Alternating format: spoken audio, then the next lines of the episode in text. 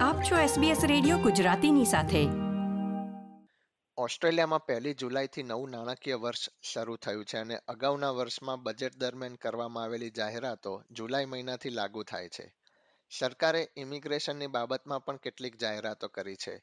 જે વિશે વાત કરવા માટે આપણે સાથે જોડાયા છે ઓસિસ ગ્રુપના registered migration agent Parth Patel. Parthbhai welcome to SBS Gujarati once again ખૂબ ખૂબ આભાર વત્સલભાઈ.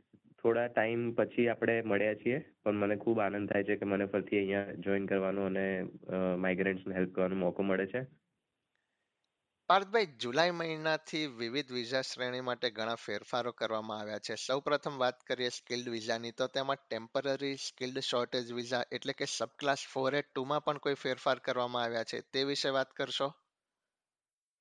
હા જે ફોર ટુ વિઝા છે, એ, એનું નામ છે ટેમ્પરરી સ્કિલ શોર્ટેજ વિઝા.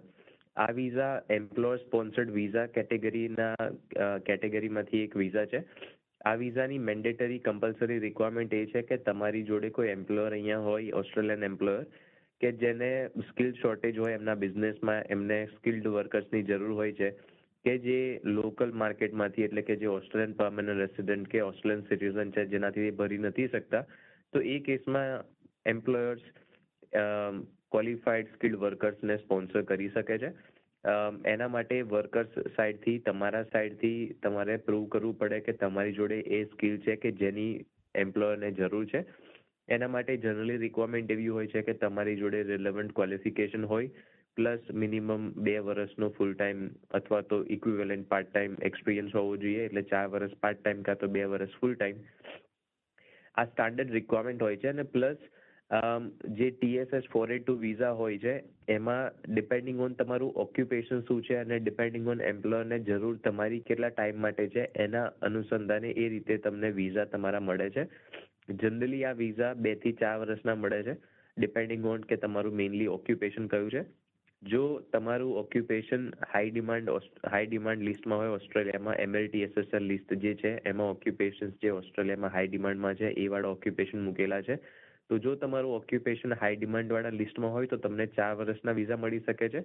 અને જો તમારું occupation short term skilled occupation list એટલે લો ડિમાન્ડમાં ઓસ્ટ્રેલિયામાં હોય તો તમને અપ ટુ ટુ યર્સના વિઝા મળી શકે છે. આ મેક્સિમમ વિઝા તમને મળી શકે છે એટ અ ટાઈમ એમાં જો એમ્પ્લોયર તમને એવું કહે કે મારે બે જ વર્ષના વિઝા આપવા છે કે એક જ વર્ષ માટે મારે પ્રોજેક્ટ છે, એટલા માટે એક જ વર્ષ માટે મારે તમને અહીંયા બોલાવવા છે, તો ભલે ચાર વર્ષના વિઝા મળી શકતા હોય, તમને એક જ વર્ષના મળે. તો એ ડિપેન્ડ કરે એમ્પ્લોયર ઉપર પણ.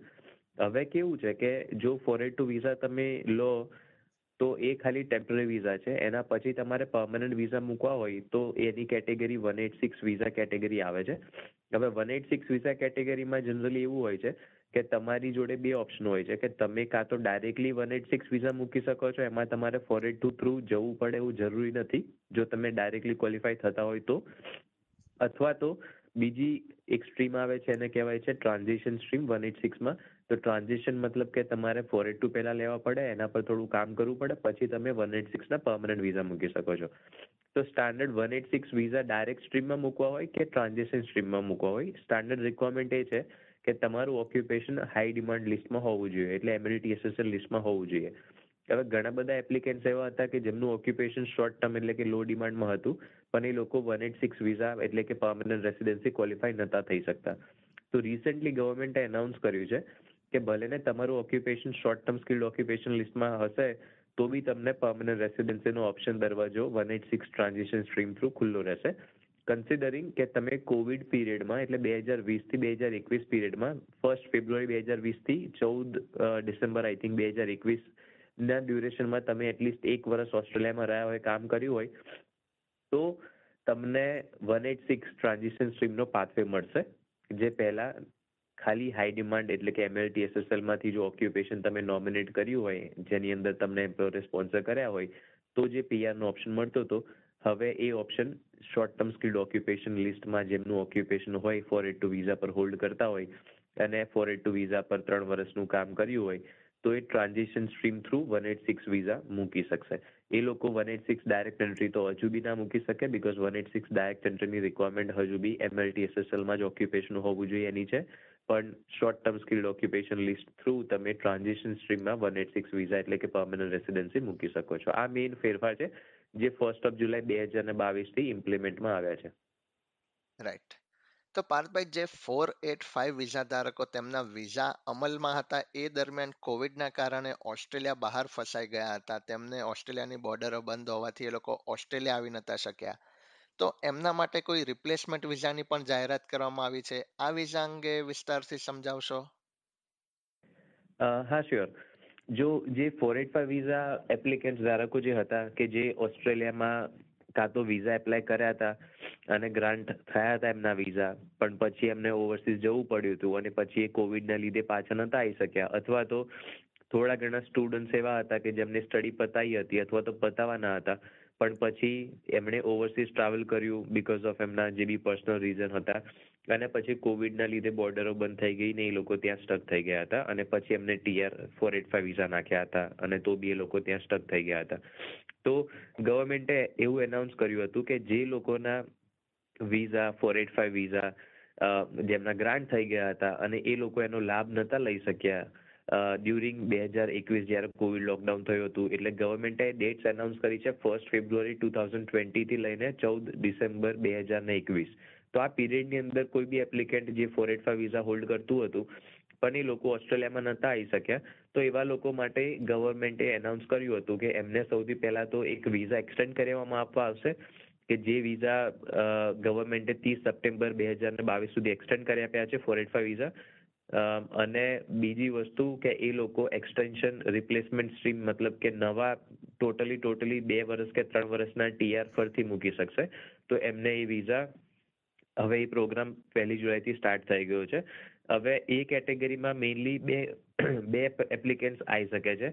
બે કેટેગરીના એપ્લિકેન્ટ્સ આવી શકે છે. પહેલી કેટેગરી કે જેમાં કોઈ સ્ટુડન્ટ અહીંયા ઓસ્ટ્રેલિયામાં હતા કયો હતો અને એમને પીઆર વિઝા એટલે કે ફોર એટ ફાઈવ વિઝા ઓસ્ટ્રેલિયામાં એપ્લાય કર્યા. એમના વિઝા ગ્રાન્ટ થઈ ગયા ઓસ્ટ્રેલિયામાં.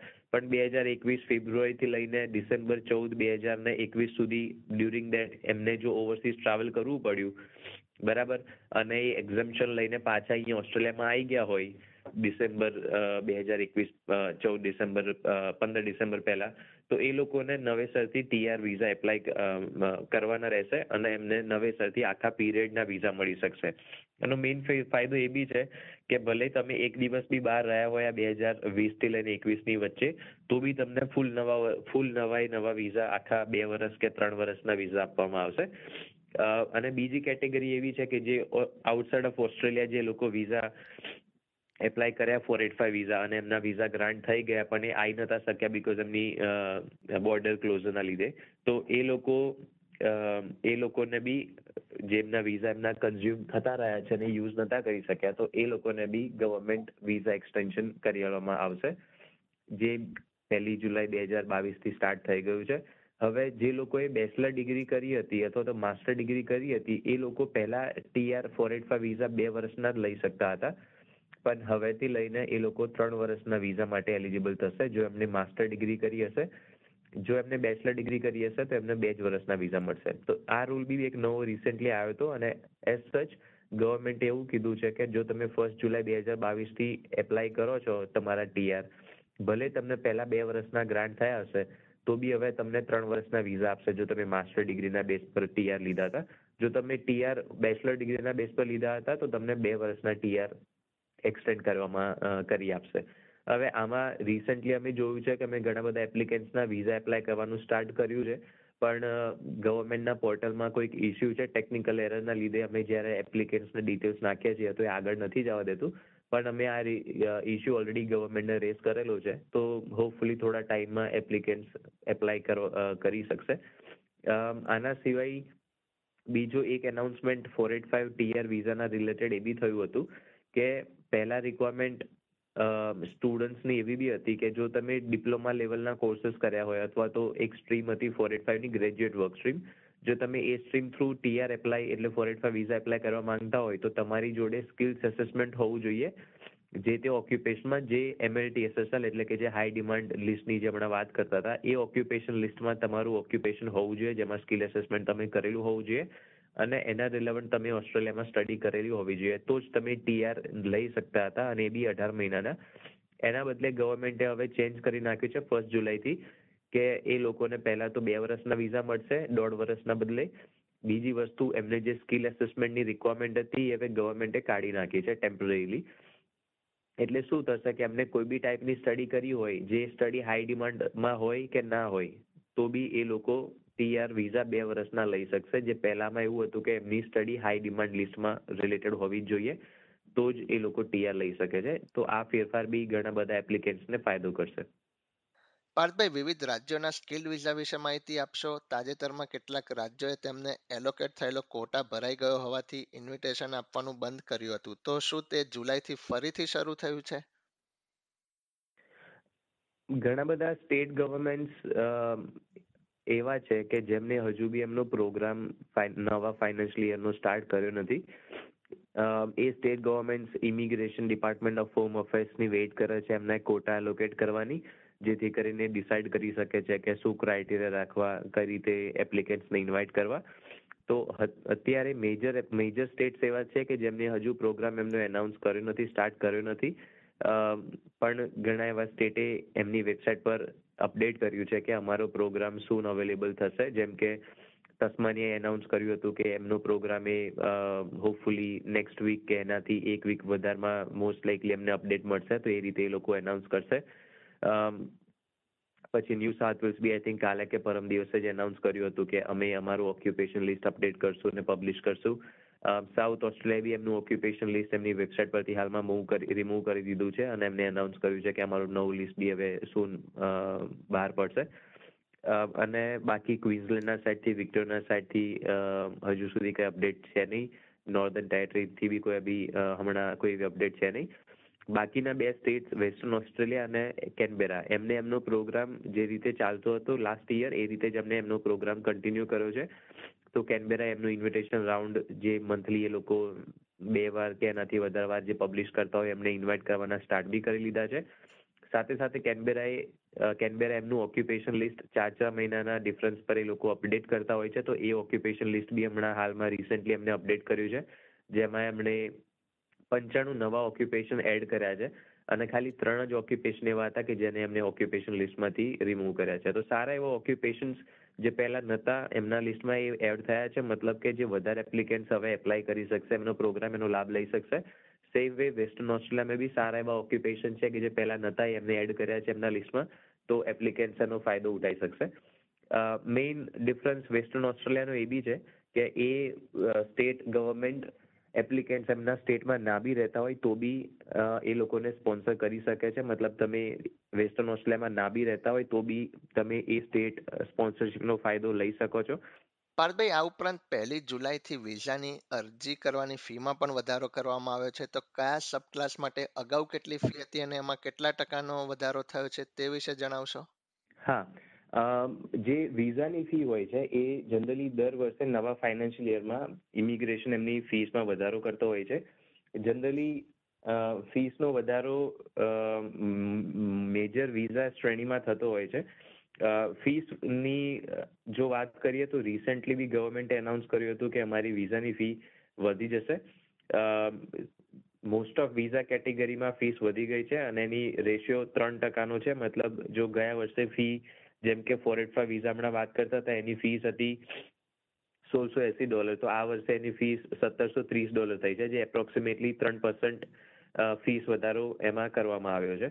ઇમિગ્રેશનમાં પીઆર વિઝાની વાત કરીએ one eight nine one ninety કે ફોર નાઇન વન વિઝાની તો એની ફીસ એપ્રોક્સિમેટલી ચાર હજાર એકસો ને પંદર જેવી હતી, જે નવા વર્ષમાં ચાર હજાર બસો ને ચાલીસ ડોલર આઈ થિંક કરવામાં આવી છે. એટલે ત્રણ ટકાનો વધારો મેજર વિઝા કેટેગરીમાં બેઝિક જે ફીસ હોય એનો વધારો કરવામાં આવ્યો છે.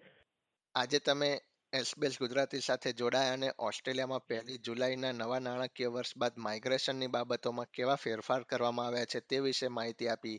તે બદલ હું વત્સલ પટેલ તમારો આભાર વ્યક્ત કરું છું. થેન્ક યુ તમારો પણ ખૂબ ખૂબ આભાર. આ પ્રકારની વધુ માહિતી મેળવવા માંગો છો? અમને સાંભળી શકશો Apple podcast Google podcast Spotify કે જ્યાં પણ તમે તમારા પોડકાસ્ટ મેળવતા હોવ.